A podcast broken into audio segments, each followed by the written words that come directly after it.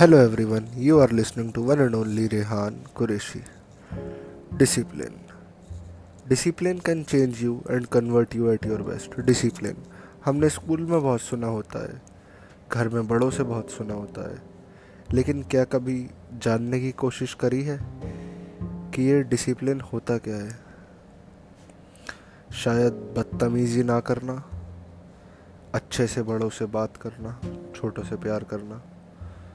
और किसी रिश्तेदार, नातेदार या किसी ऑफ़िस में जाके थोड़े सलीके से बैठना। क्या यही डिसिप्लिन है? नहीं। डिसिप्लिन इससे बहुत अलग है। उसमें ये सब भी आता है कि हाँ अच्छे से बात करनी है, अच्छे से बिहेव करना है, लेकिन सिर्फ़ यही नहीं आता। डिसिप्लिन अगर हमारे अंदर हो तो हम ज़ीरो से हीरो बन सकते हैं। डिसिप्लिन ज़रूरी है लाइफ में। क्योंकि बिना डिसिप्लिन के हमारी लाइफ मीनिंगलेस हो जाती है। जिस लाइफ का कोई यूज़ नहीं होता, बस नाम की ज़िंदगी रह जाती है। अगर लाइफ में डिसिप्लिन हो तो हमें हर चीज़ आसान लगने लगती है कि हाँ अब ट्रैक पर है सब कुछ।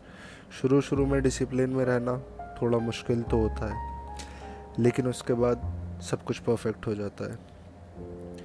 हमें खुद को फुल फील होने लगता है कि हाँ यार, अब ज़िंदगी ट्रैक पर आ गई। डिसिप्लिन मतलब हमें हर चीज़ सही तरीके से करनी है। अगर कोई शेड्यूल बनाया है तो उसे एट एनी हाउ हर हाल में फॉलो करना ही करना है।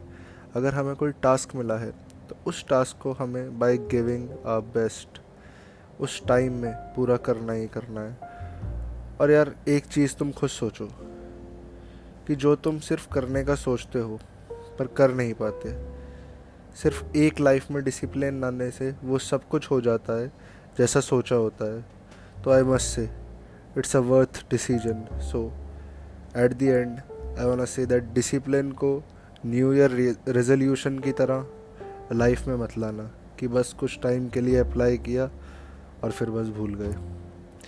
Be in discipline forever thank you